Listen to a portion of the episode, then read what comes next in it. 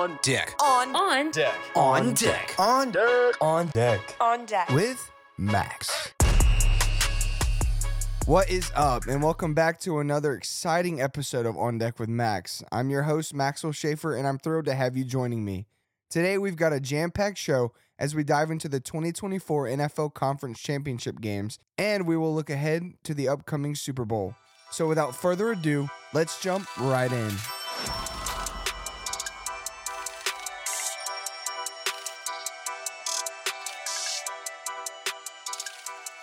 So let's dive straight into the NFL Conference Championship games. Man, what a weekend of jaw dropping action. The intensity, the drama. The games were fantastic. It was everything that we could have ever wanted as fans of football. So, looking at the first game, we had the Chiefs at Ravens. But before the game even started, the players were talking smack. Chiefs tight end Travis Kelce and Patrick Mahomes were warming up on their side of the field before the game. Now, the kicker for the Ravens, Justin Tucker, was stretching right where they were warming up with all of his gear just spread out across the field. So Kelce told Tucker to move it so Mahomes wouldn't get hurt. And when he didn't do it, Kelce walked over, grabbed his helmet, grabbed the balls, grabbed the kicking tee, and tossed it away. Now, of course, this made Tucker upset so him and Kelce were going at it. And just recently, Kelce and his brother Jason have a podcast, and he commented on it saying, if he wants to act like that, I promise you, I can act a whole lot worse towards him every single time. So this game was already intense before it even started. They were trash talking each other, getting in the way of each other. I mean, it was everything was planned and set out for this to be an amazing game. But getting back to the game, the first quarter was vintage Patrick Mahomes. He was picking apart the Baltimore defense with quick passes, with Travis Kelce, of course, on the other end of several of them. Travis Kelce finished the game catching 11 passes for 116 yards and a touchdown, and Patrick Mahomes went 30 of 39 for 241 yards and a touchdown. Now, like I said, before the game, there was a lot of smack talking. And during the game, we saw a lot more. There was smack talking and there was taunting done by both teams. But most notably was Travis Kelce. Now, even though every time he caught a pass, he would taunt or he would flex or he would do something at the Ravens players, but the refs would never throw a flag. But when the Ravens were down by 10 in the first quarter, rookie Zay Flowers caught a 54 yard pass to the Kansas City 10 yard line and then was flagged for taunting after the play.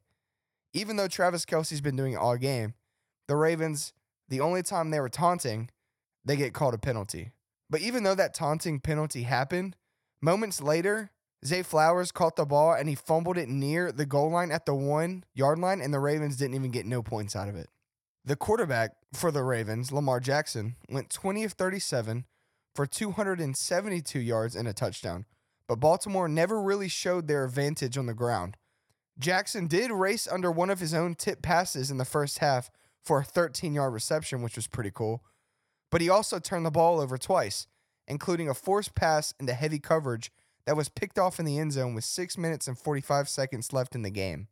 Lamar Jackson fell to 2 and 4 as a starter in the postseason, despite having been the top seed in the AFC twice. He made a few sensational individual plays, but the Ravens had trouble moving the ball otherwise. The Chiefs went on to beat the Ravens 17 to 7, even though they didn't score a single point in the second half. With this win, they secured their spot in the Super Bowl for the fourth time in five years.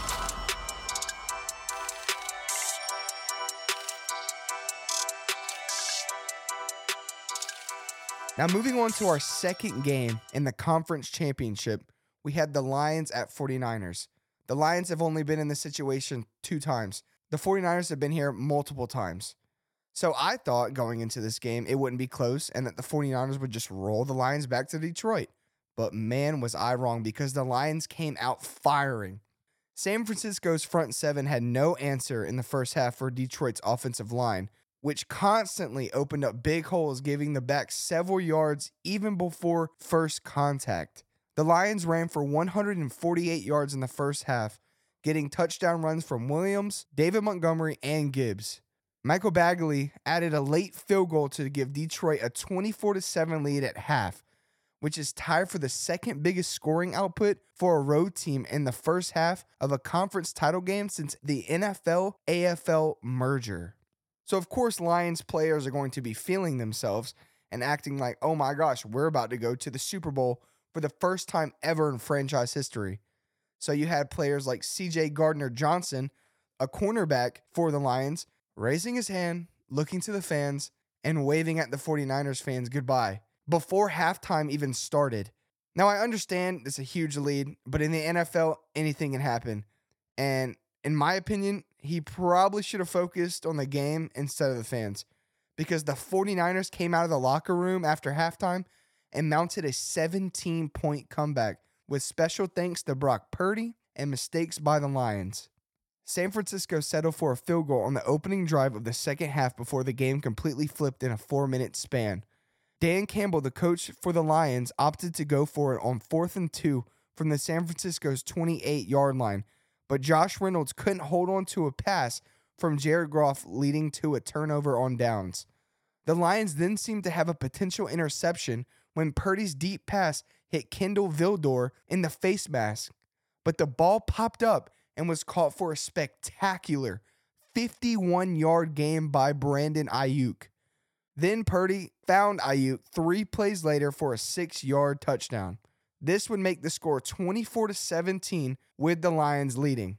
Now, on the first play of scrimmage for the Lions on the next drive after the 49ers touchdown, Jahmyr Gibbs, the running back for the Lions, fumbled the ball and gave it back to the Niners, setting up a one yard touchdown run by McCaffrey to tie the game at 24. Now, I wish I could say that's the worst it got, but it got even worse from there for the Lions with wide receiver Josh Reynolds dropping another pass on third down, leading to a punt that Detroit had a chance to down at the one, but couldn't hold on to the ball. Brock Purdy then drove the Niners to a 33 yard field goal by Jake Moody and their first lead of the game, making it 27 to 24. Brock Purdy would finish the game with 267 yards passing and a touchdown, along with 48 yards rushing, thanks to a pair of 21 yard scrambles. Dan Campbell bypassed a chance at a game tying field goal on fourth and three from the Niners 30 midway through the fourth quarter. Goff would then throw an incomplete pass, and the Niners would drive down to get the insurance touchdown. However, Goff added a touchdown pass to Jameson Williams with 56 seconds to play, but the 49ers recovered the onside kick to seal the win. Goff finished 25 for 41 for 273 yards and a touchdown as Brock Purdy and the 49ers rally from 17 points down to beat the Lions 34 to 31 to advance to the Super Bowl. The Niners had 27 unanswered points in the second half after trailing 24 to 7 at halftime.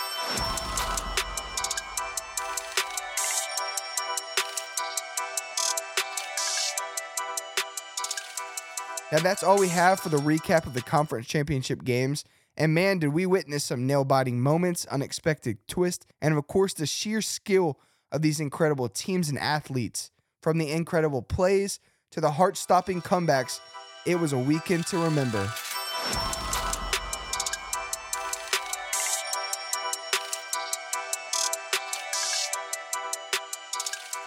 With the conference championships now behind us, it's time to turn our attention to the Super Bowl. The stage is set with the 49ers versus the Chiefs.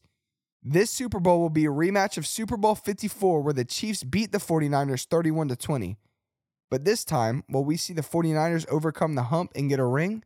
Or will we see Patrick Mahomes and Travis Kelce win their third Super Bowl in the last five years? But you will have to wait till next episode on Wednesday where I'll be breaking down the strengths and strategies of the competing teams, looking at key players to watch and of course, making some predictions of my own. But we need to remember in football, anything can happen, and that's what it's all about.